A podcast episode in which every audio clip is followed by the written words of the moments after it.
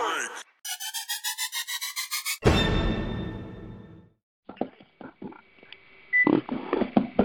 Good morning. Good morning, everyone. Good morning. Good morning. Good morning. It is so good to be here this uh, this Sunday morning on the uh, wonderful, bright, sunny morning. Yes. I don't. Uh, uh, I want to before I begin because I am uh, really uh, feeling some type of way. Uh, the year was nineteen ninety-three. I had transferred into a school called Bowling Park Elementary School. And my grandmother was working as a school guard at the corner of Merrimack and Hollister. And right at the corner, uh, I want to say... that is majestic. I could be wrong. Mm-hmm. There sat a blue uh, Buick right there at the corner every day.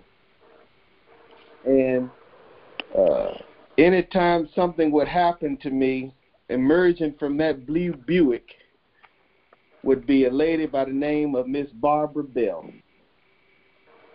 And from nineteen ninety-three until this very moment, every year that I've had a birthday, this young lady has called me, and I made up in my mind that I was going to call her for her birthday, and I stupidly did not. So I wanted to publicly wish her a happy birthday on this line this morning. Let's say you you called me on the very first, so you remember you did that. So well, I, I meant to call you, and I did not. Happy birthday to you on this morning. I appreciate it. Thank you so much, so very much. I thank you, Eric. And so, uh, yeah. Good morning. Good morning, Doctor Bell, present accounted for. Mm. Oh. And so, we all... good morning, everyone. And so, with that being said, we will move to our our program for the morning, and we will uh, begin with our call to worship, because you do know the earth is the Lord's, and the fullness thereof, the world, and they that dwell therein. Lift up your heads, O ye gates, even lift them up, ye everlasting doors, and the King of glory shall come in. Who is this King of glory? The Lord of hosts. He is this King of glory. This morning, as uh, we uh, begin to reflect, Um, I wanted to, uh, or I believe that there was a time that we needed to set aside for a personal reflection. And what I mean by personal reflection is I uh, was hearing a, a, a minister that I speak with frequently uh, talk about the climate of our society, and he said, you know what's happening? I said, no. He said, you got a lot of talking, but nobody's talking to the right person. And I said, what? He said, everybody's talking, but ain't nobody talking to the right person. Amen. And so he said, you can't have too much prayer in your services. And more Amen. Importantly, you can't have too much personal prayer in your services.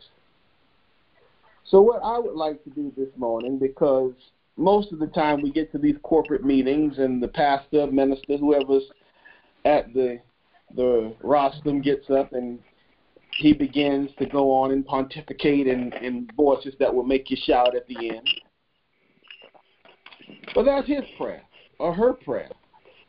And we'll do some of that later on in, in our time together. But at this moment, I thought we would take about two seconds, and in your soft voice, you communicate in a way that you need to communicate. There are people that you are uh, feeling that need your noise, your voice, your mediator, mediation, that I don't know, that no one that we could put to this microphone can know. And so just for a few moments, you would take that and pray in your own silent way.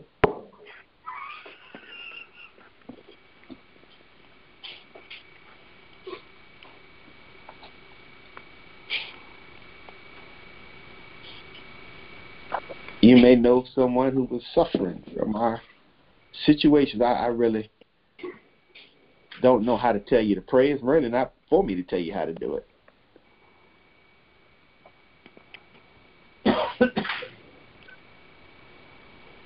Just a very few moments.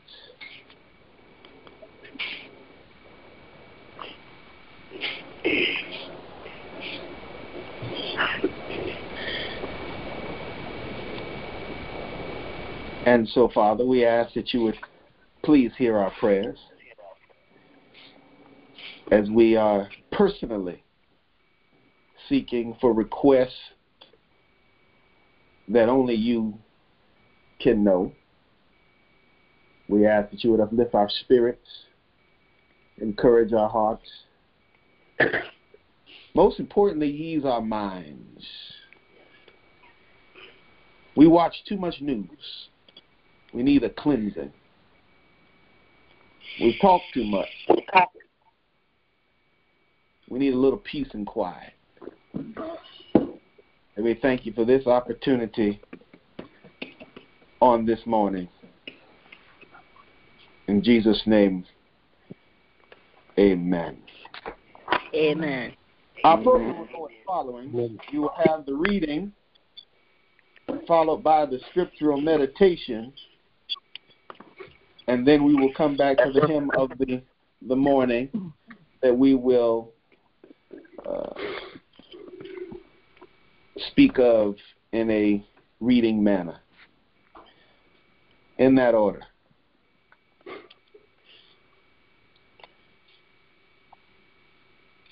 This morning's responsive reading is number five ninety-eight, Christ's Concern for Children.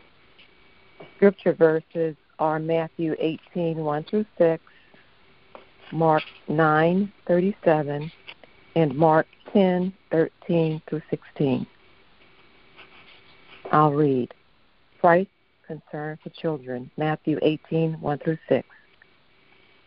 At the same time came the disciples unto Jesus, saying, Who is the greatest in the kingdom of heaven?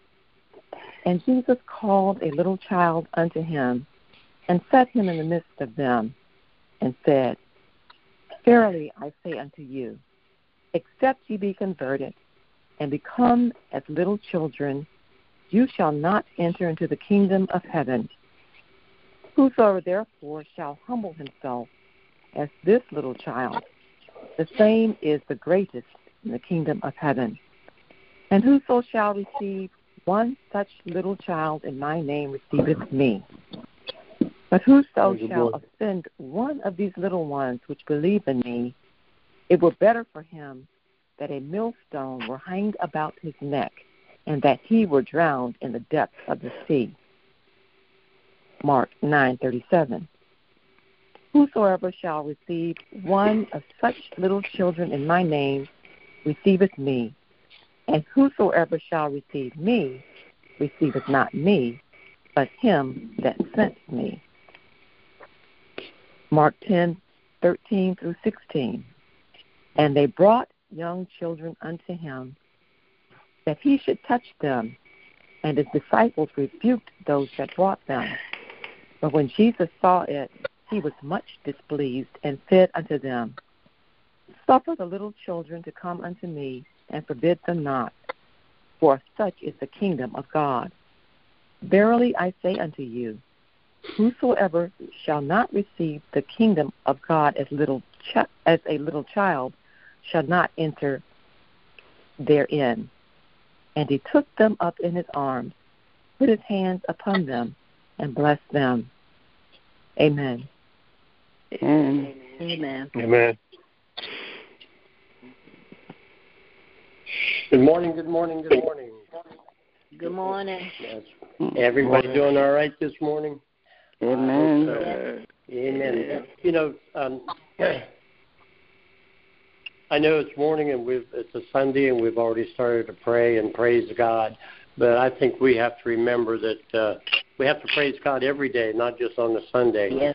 Uh, you know, I, we get in the habit of, of, of forgetting who God is, and this is little um, uh, scripture I have today. We're going to remember who God is and how mighty He is.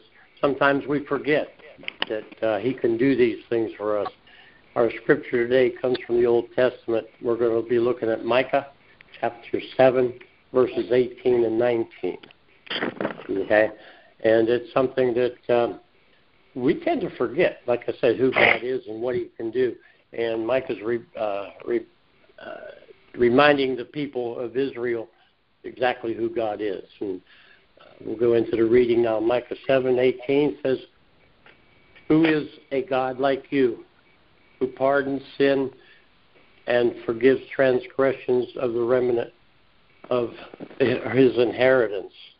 You do, you do not stay angry forever, but delight in showing mercy.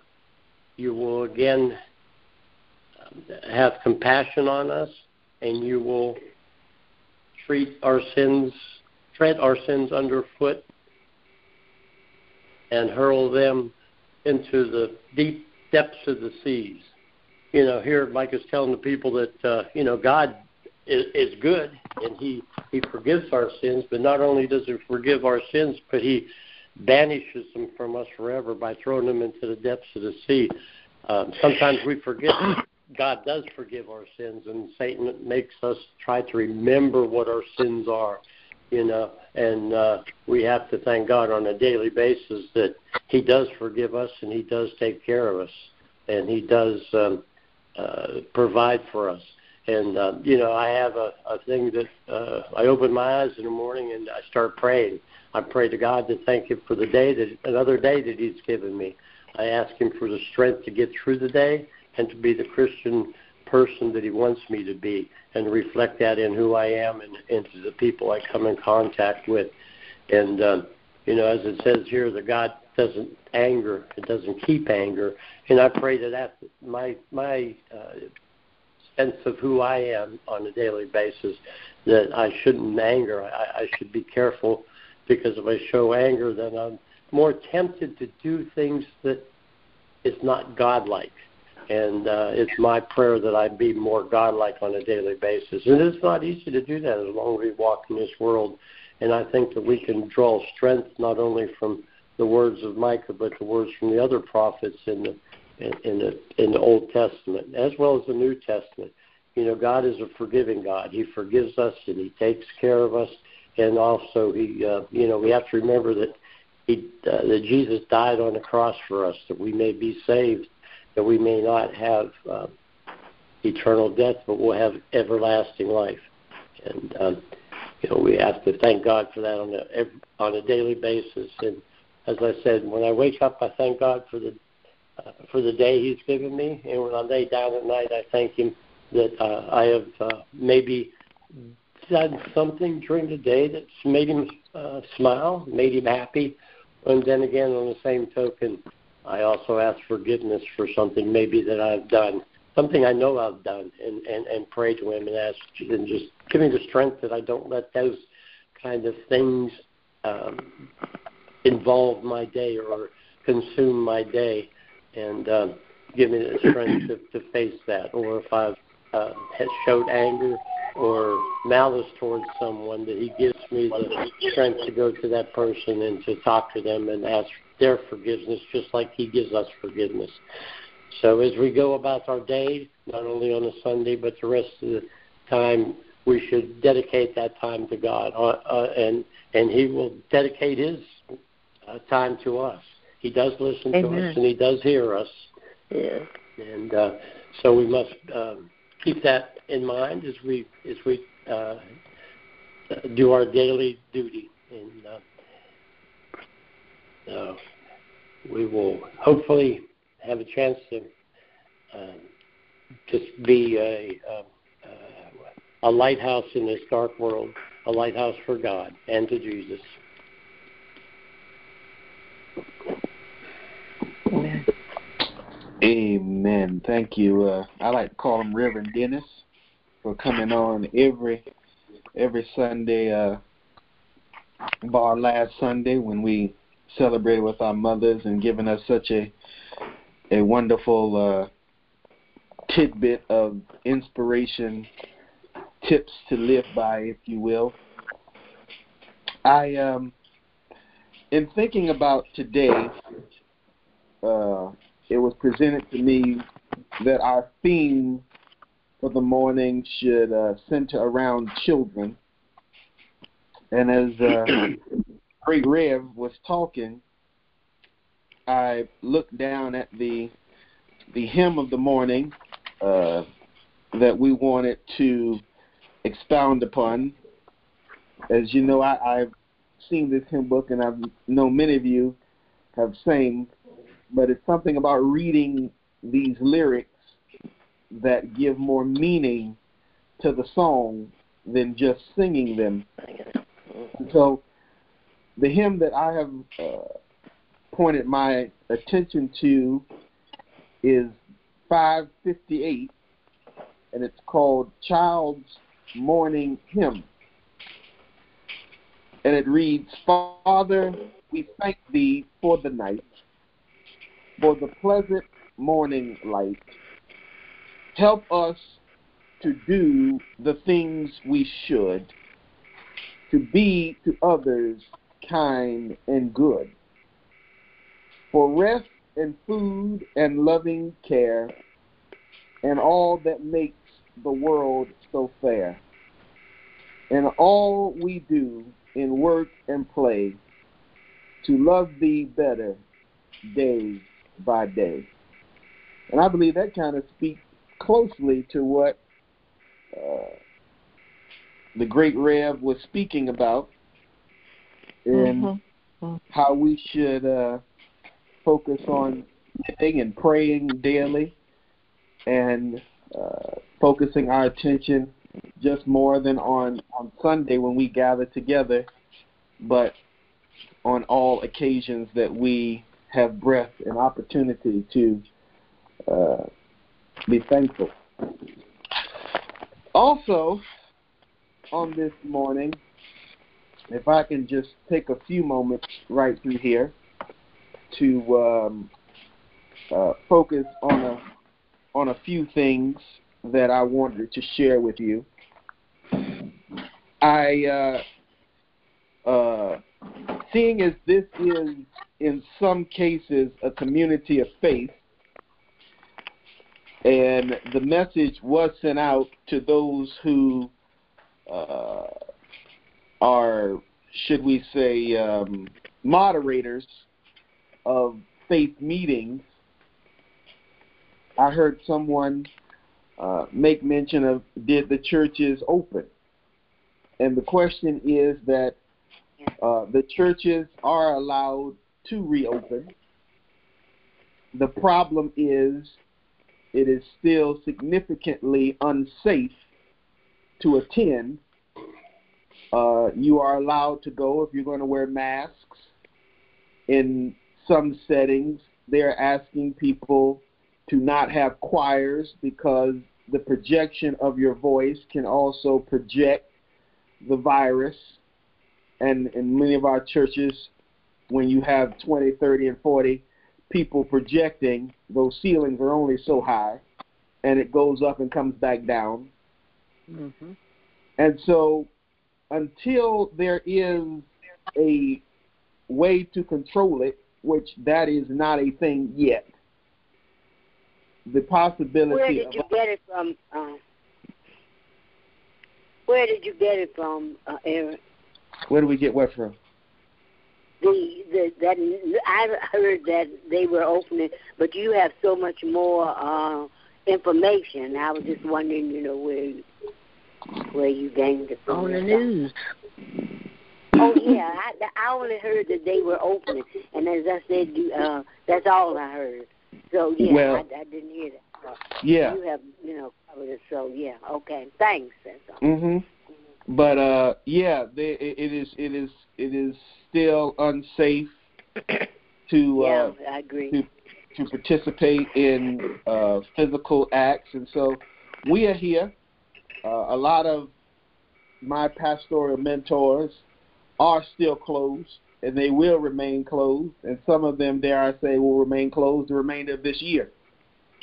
And mm. the reality of it is, as I move swiftly through, not to uh, uh, prolong or or engage in, in a in a in a discussion, because I don't know all the answers, but uh, we do know that there's a possibility that a vaccine will not happen for July. They won't even find it until then. And then it has to go through trials, which will take three to four months. Mm-hmm. That's December. Then they have to produce it and get it out. So if you're not talking about next Easter in your mind, have fun thinking otherwise.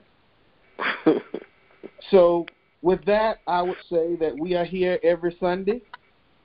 You have nothing to put yourself in danger for. God is not restricted to a building. He is in your heart. Okay. Yeah. And therefore, you are uh, free to join us here on Sunday mornings at uh, seven a.m. In moving in our, our civic mind, uh, you also have an election that is this coming Tuesday.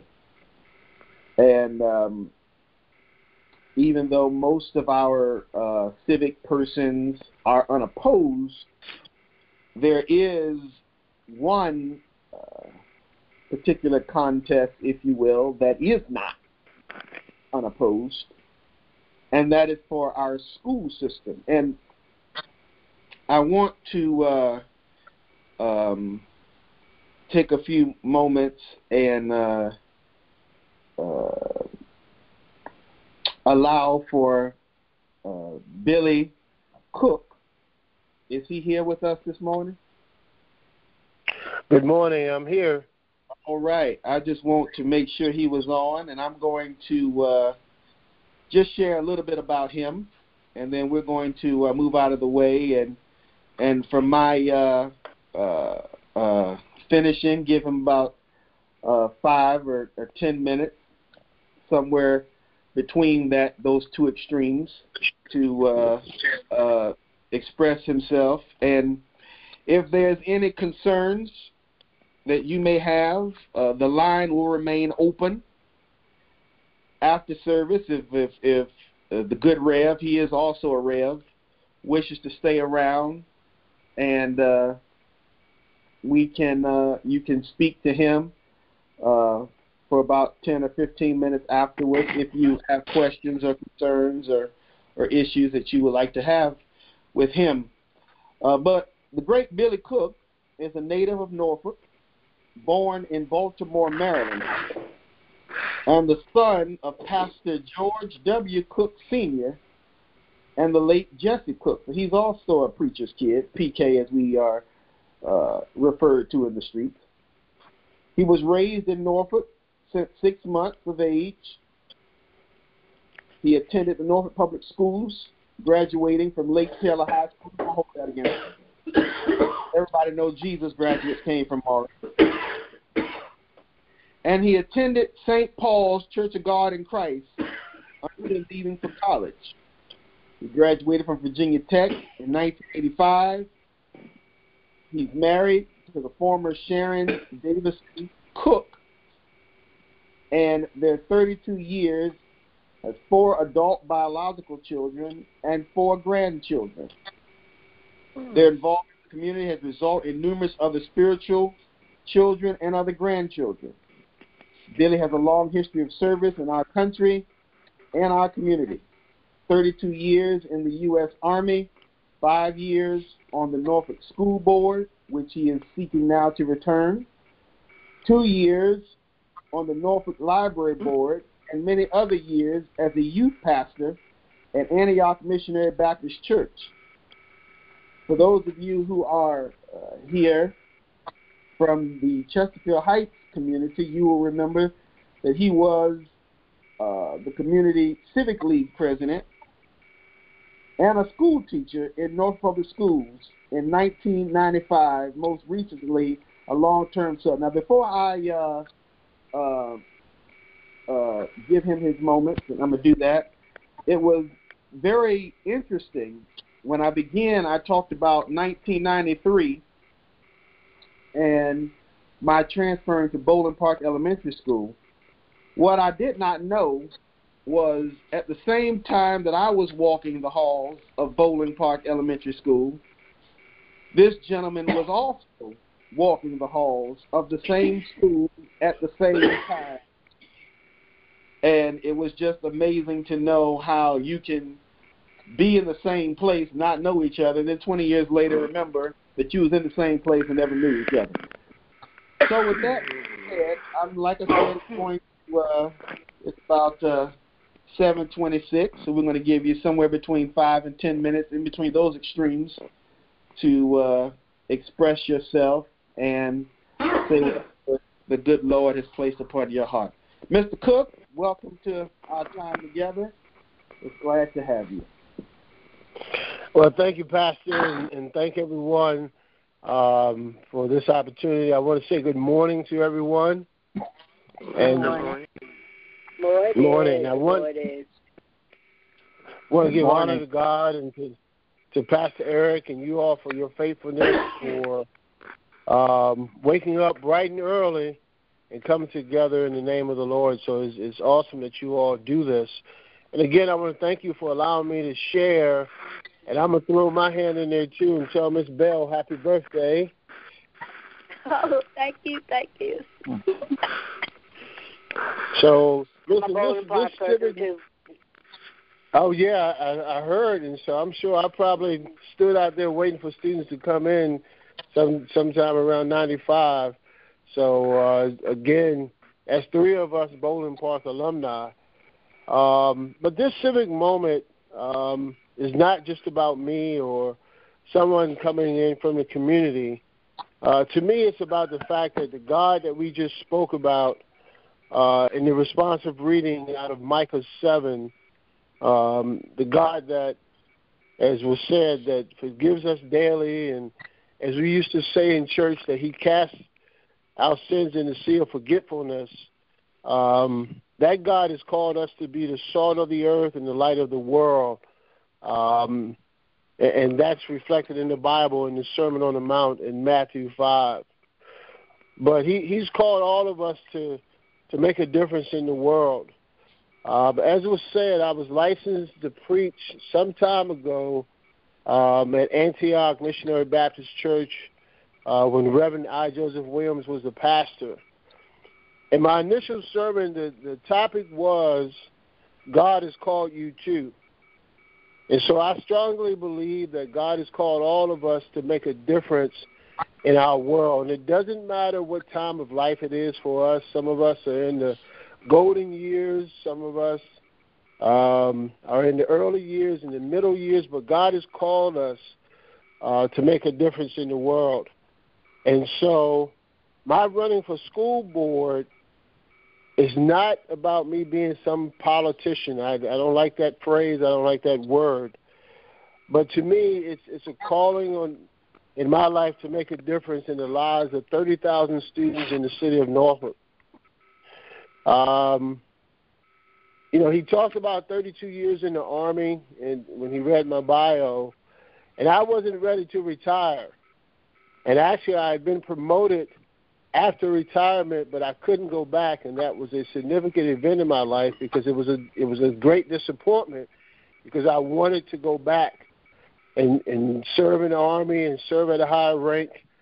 Um, my being licensed to preach. You know, I said, okay, God, what do you want me to do with that? And so I went around to churches to um, churches that didn't have pastors. And I said, okay, God, you must want me to, to be a pastor. And I wasn't selected to be a pastor. And so there was a little disappointment there. But then I realized as I looked around, I said, God, you need us to be the light of the world and us to be the salt of the earth outside the church, outside of the military. And I felt that God had called me to be a leader in the community. And so your other responsive reading was about children. And as I said, my wife and I have four biological kids. But if I counted all the kids, the ones that were raised in our house, like, you know, like we used to do back in the day, um, that who weren't even related to us, I think the number would be nine. Because we raised five additional kids, and we still have... They have children now, so we God has called us to influence children. And so, again, that's that's behind the reason that I'm going back to the school board.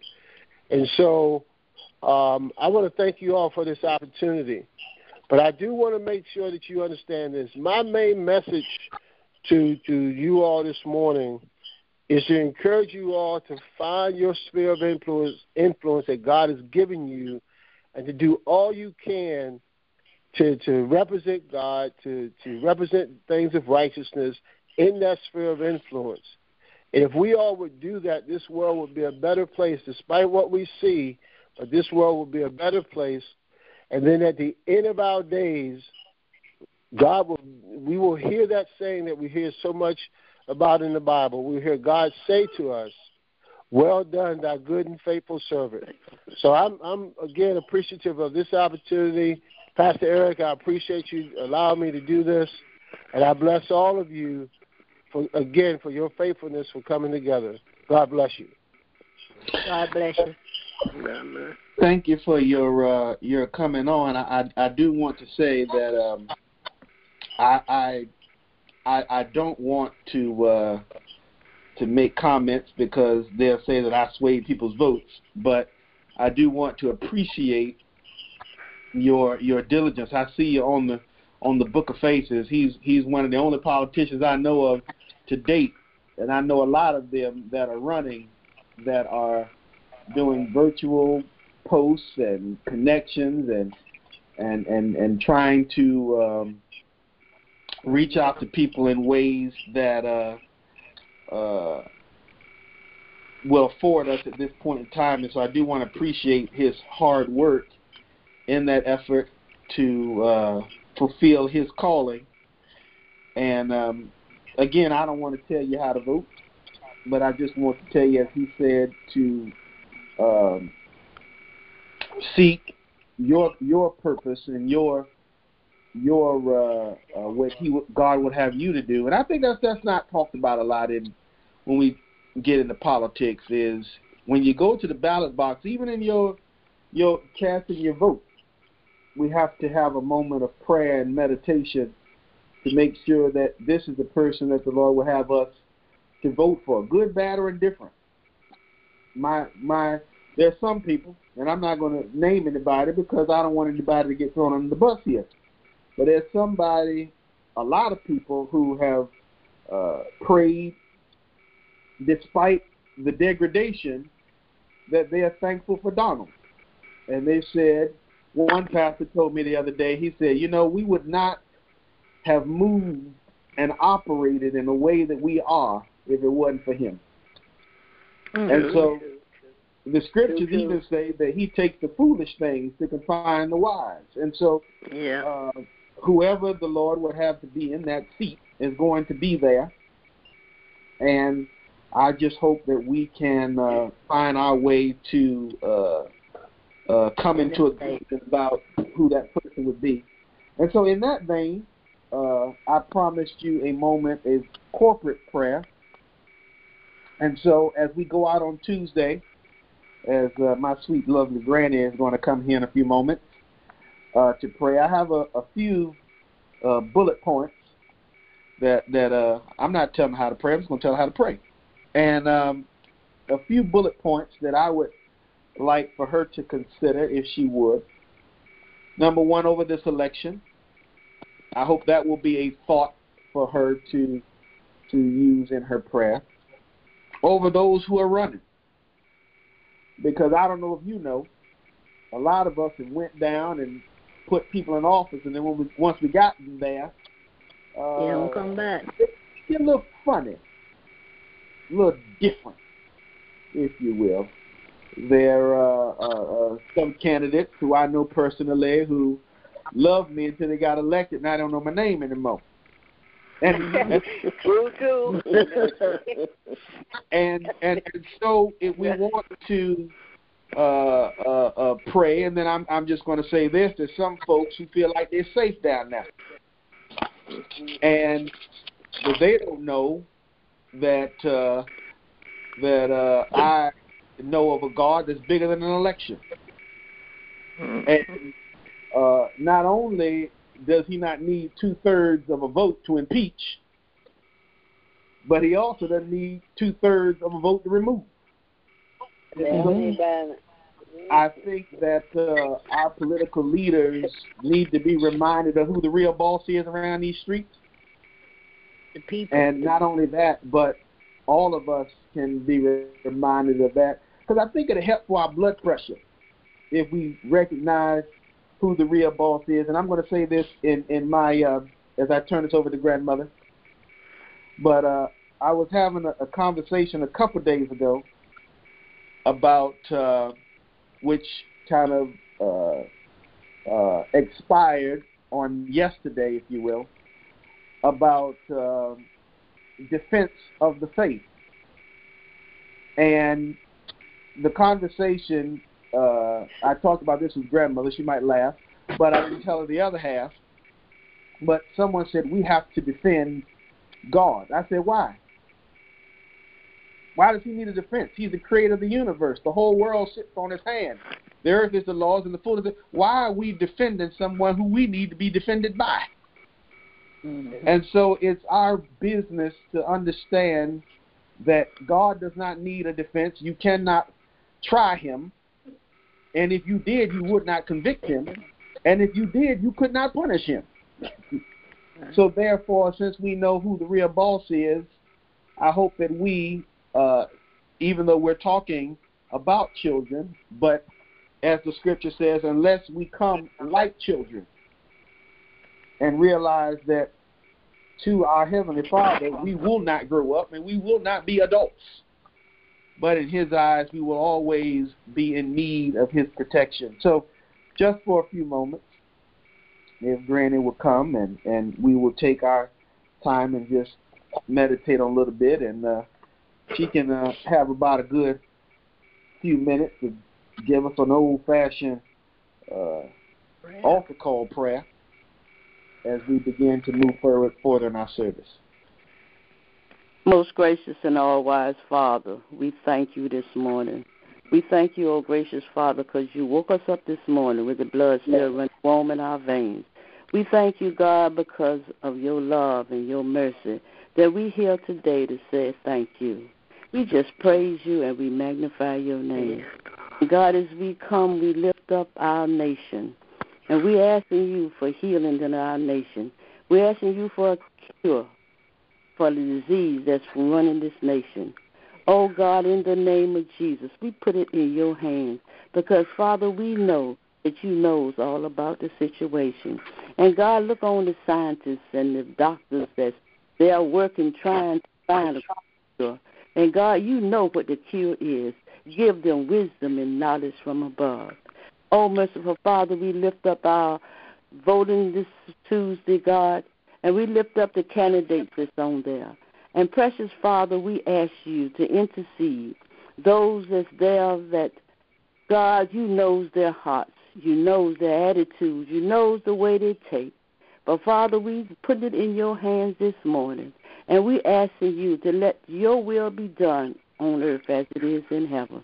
Let the ones that you want to lead this city, God, that they will lead it in the way you would have them to go. Gracious Father, those that's there that is, has taken matters in their own hand and not looking to you, God, We're asking you, God, to encourage their hearts. Either let them come on right road, God, or else move them out the way, God. We put it in your hands, God, because you are the Father. You are the creator of this earth, God. We say thank you this morning. We ask you look upon every everyone that's at this service this morning. We ask you, merciful Father, that you will bless each home that's represented here. Look on our families, God. You knows what they stand in need of, God. Oh, God, we lift it all up to you, God. And we ask you this morning, give us that peace, that peace that surpasses all understanding. Give us that wisdom and knowledge, God, that we may know what to say, how to say it, and when to say it. Help us to be encouragers, God. Help us not to be complainers, God, but help us to rejoice, rejoice in your holy and righteous name. We just thank you for that this morning, God. Praise you, and we magnify your name. And, God, we give your name all the honor, all the praises, and all the glory. Absolutely. My praise. Amen and amen. Amen, amen, amen. Amen. Amen. Amen. Amen.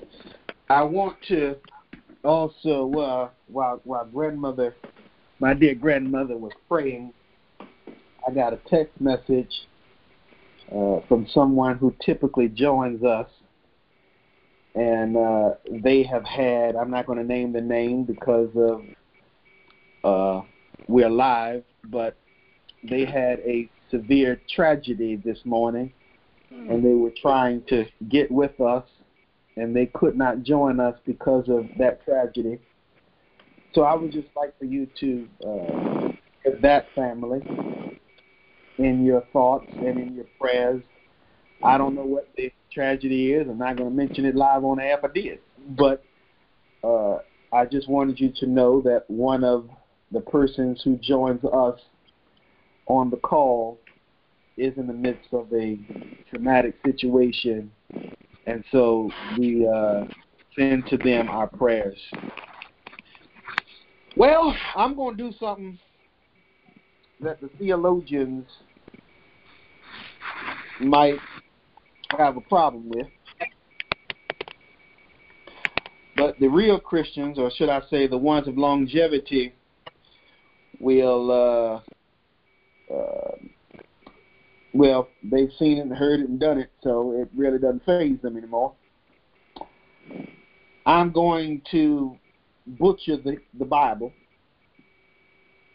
and the way that I'm going to uh, uh, take two verses and put them together and make one for my text. In Genesis chapter thirty-seven, verse one, two, I'm sorry, and we're going to refer to clause B, and then we're going to go down to verse five, and we're going to look at clause A. Genesis thirty-seven and two, clause B, and Genesis five, clause A. And in this, clause A, we will have our subject.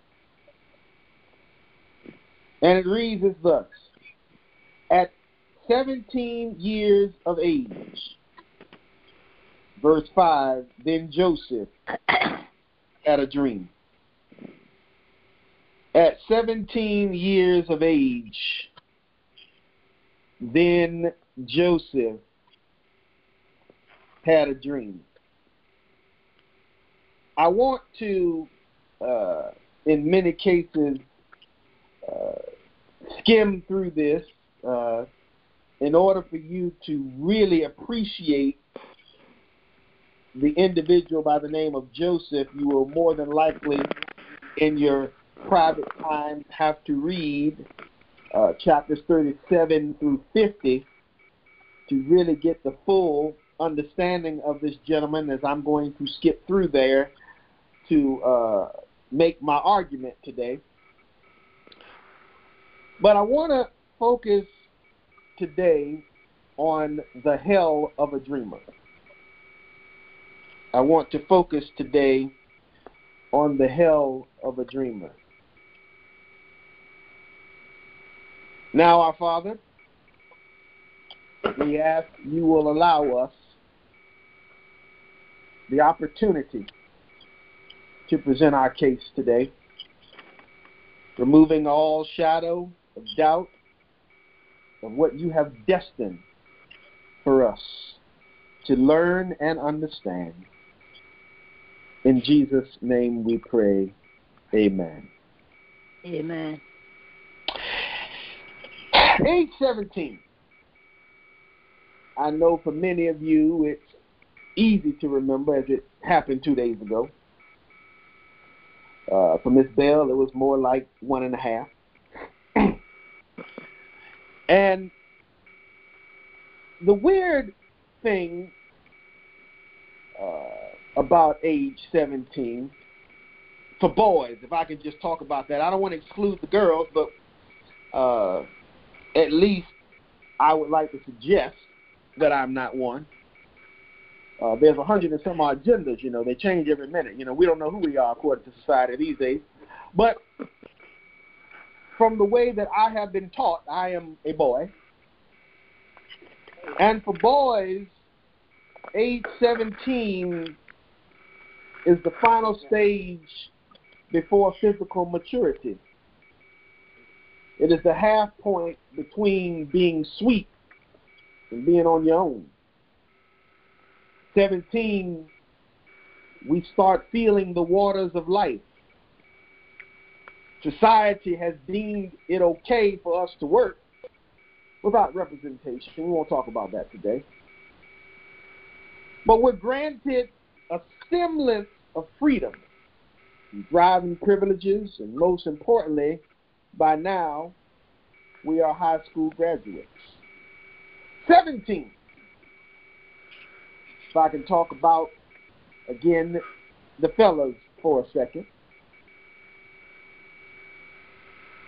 Uh, it is that sweet spot between puberty and, dare I say, one of the roughest times of a young man's life. It is one of the only times he is truly without control. His body is acting weird, his mind is scrambled, hormones are enraged, and emotions are at a fever pitch. Basically, what I'm trying to say is, it's hard to deal with a seventeen-year-old. Especially one who has the, to struggle with the transition alone. According to the U S Census Bureau, nineteen point seven million children, more than one in four, live without a father. One in four have no one to explain relationships to them. No one to teach them, especially for the boys, how to watch themselves before they get messed up. A lot of these uh, cases that we've heard about in recent years, where these women have accused men and done things, a lot of that stuff, if they had had somebody to kind of guide them through, you might not have seen a lot of our brothers fall. One in four have no one to explain their hormones or enraged emotions. That's why they're fighting, killing each other, acting out in ways that are leading them to destruction. One in four have no one to explain their hopes. And more importantly, one in four have no one to express their dreams. And then you have that one who has a special gift in him or her. I think it's about time we add the ladies in here. But they're forced to live in the struggle. It's stupid for them to go home and talk about being a doctor Doctors don't run through this family, some have heard. What are you talking about with these weird ideas, entrepreneurship, higher education, and the like? Boys who are proficient in video games and the creation of same are being constantly told how garbage it is. Ain't no money in that. Go get a trade. Head down to the shipyard. Get you a good job with some benefits. That dreaming stuff is just that, dreaming. It's crazy to think this mentality is the core reason why ninety-eight percent of our society will someday die without ever living. The Doctor Miles Monroe on one occasion stated, and I'm both paraphrasing and making an addendum, the richest piece of property in all the world, the most valuable piece of real estate, can never be sold. It can never be cultivated. Nothing will grow out of it, even though we are constantly planting into it. The richest land in all the world is the graveyard. There you will find songs never written or sang, tunes never played, sermons never preached, lessons never taught, businesses never created, artists never discovered, and most importantly, in the graveyard lies dreams never tried. I spoke a lot about nineteen ninety-three today, but something disgusting was connected to that year for me. We had a nineteen ninety-three, well, my grandmother did, gray Cadillac Sedan DeVille. That thing had gold chrome trimming, wood plates, bucket yet bench seats. It was the epitome of go back like Cadillac seats. Thing was smooth to the road. I can tell that, I hope you can tell that I'm not angry about the fact we no longer have this car. And I hope it does not uh, uh, come off that I am angry about the fact that when it came time to get rid of it, it was offered to me and I said no. But the craziest thing about that car was the day we got rid of it, I realized something. For some reason it was parked. The details escapes me. But I do recall it was the day after I filled it with gas. Can you imagine what it feels like to have to jump a car with a full tank of gas? Full premium gas, mind you.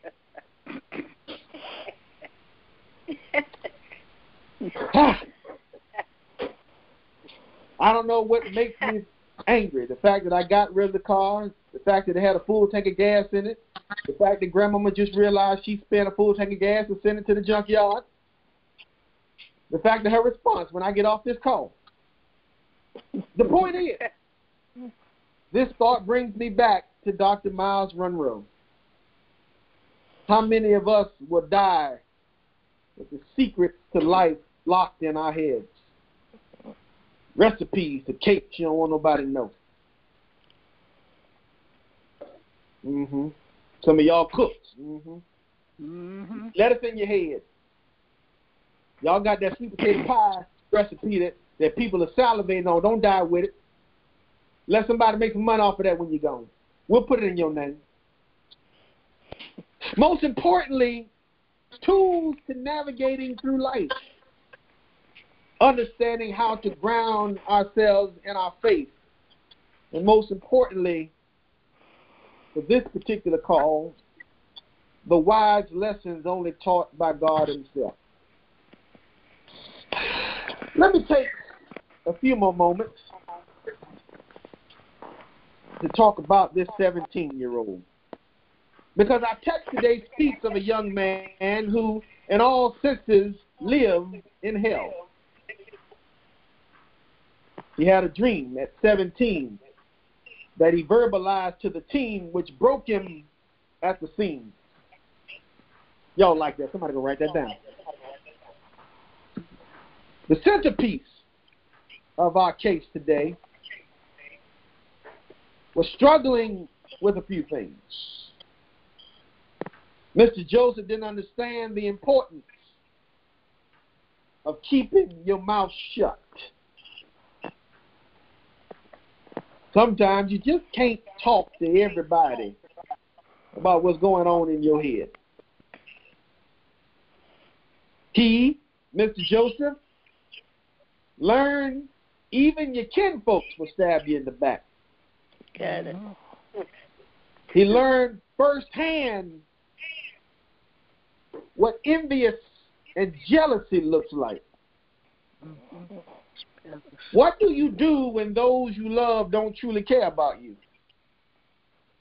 And more importantly, what do you do when those you love don't realize their form of love is hurting you? Hmm. If I could sidetrack from Joseph for just a second, because I now understand why Jesus called Peter a devil and Judas a friend. Because your friends and family can't stand to see you suffer.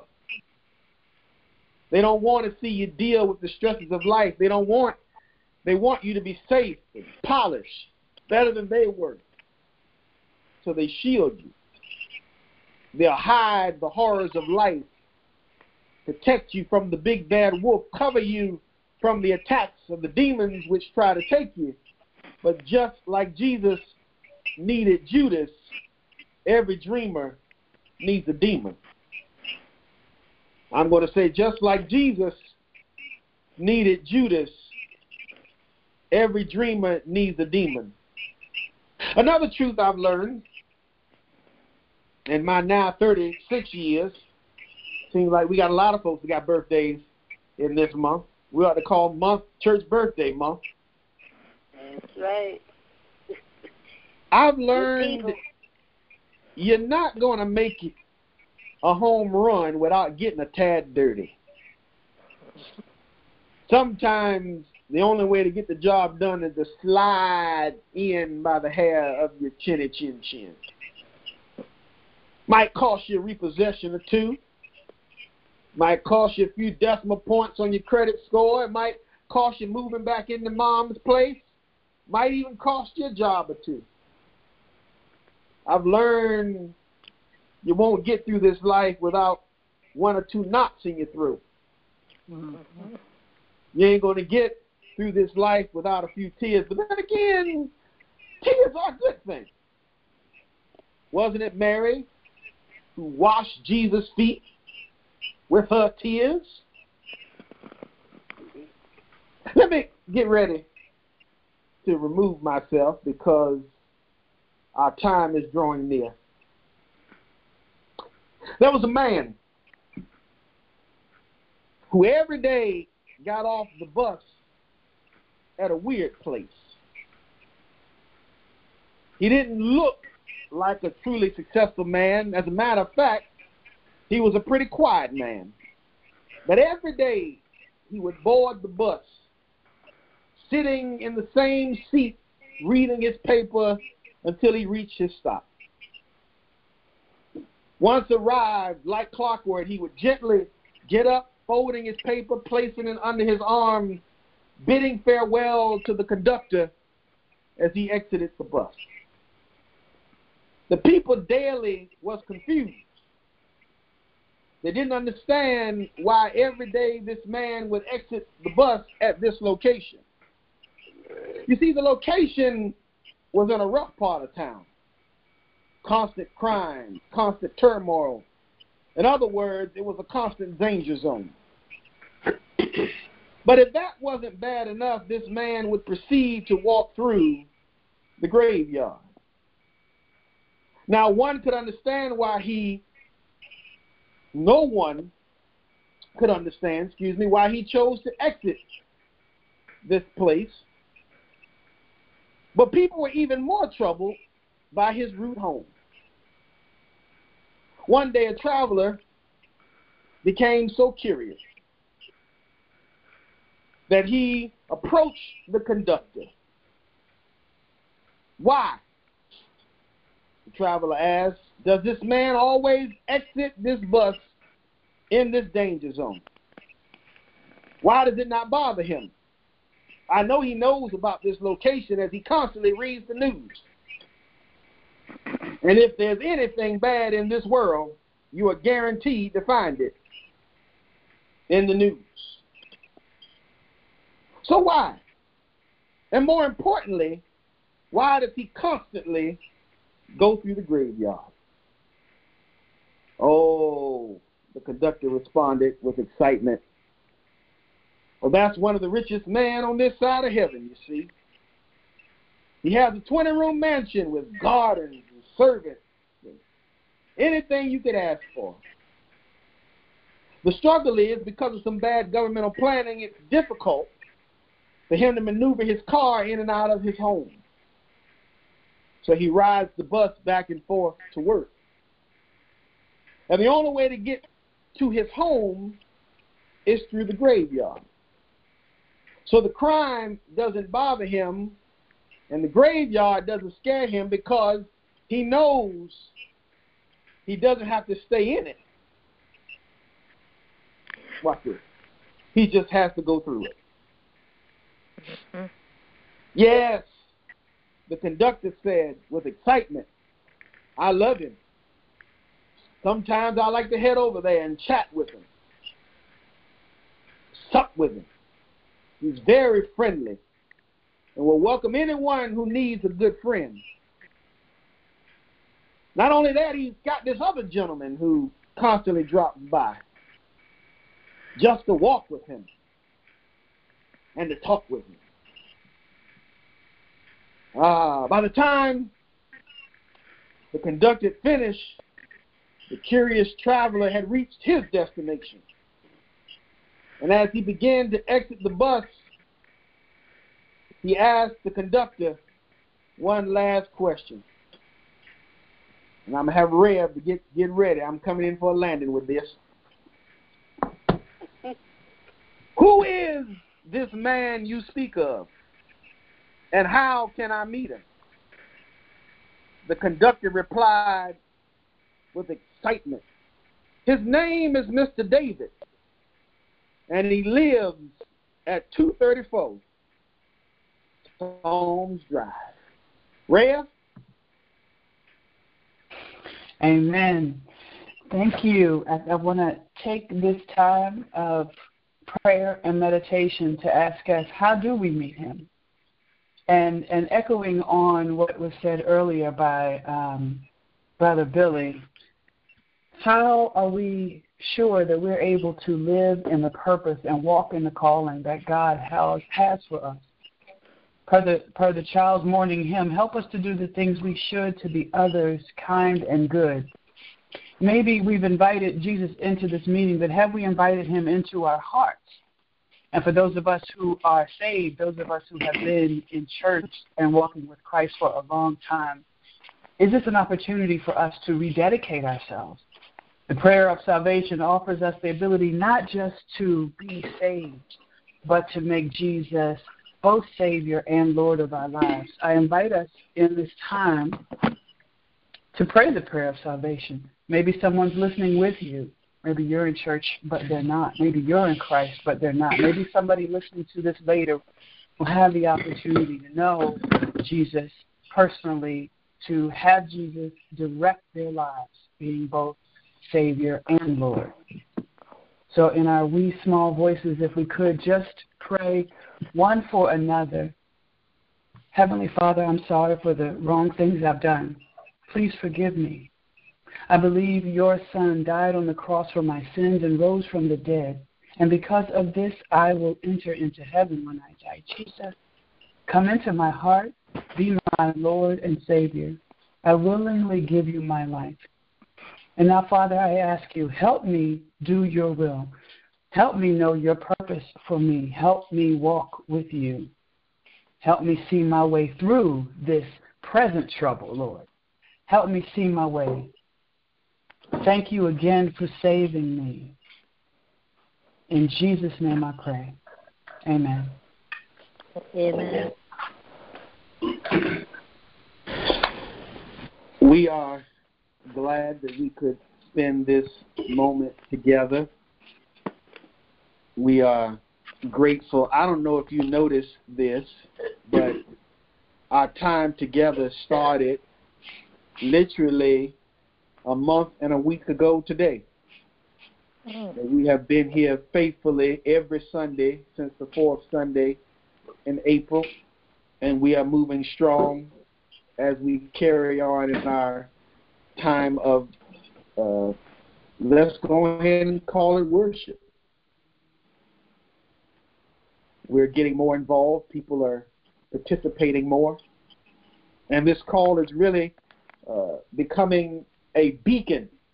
I have pastoral friends who tell me that we are looking to what you're doing on this call for our source of what we can do in our churches. So I wanted to commend you because you are becoming pioneers in how we will communicate and worship moving forward. COVID has changed us. We will forever be changed. We will forever uh, look at how we do everything differently. And so for those who are feeling down or feeling, as we say in the street, some kind of way, remember that you are the pioneers now. As I said in our first time together, old things have passed away, and behold, we are now new.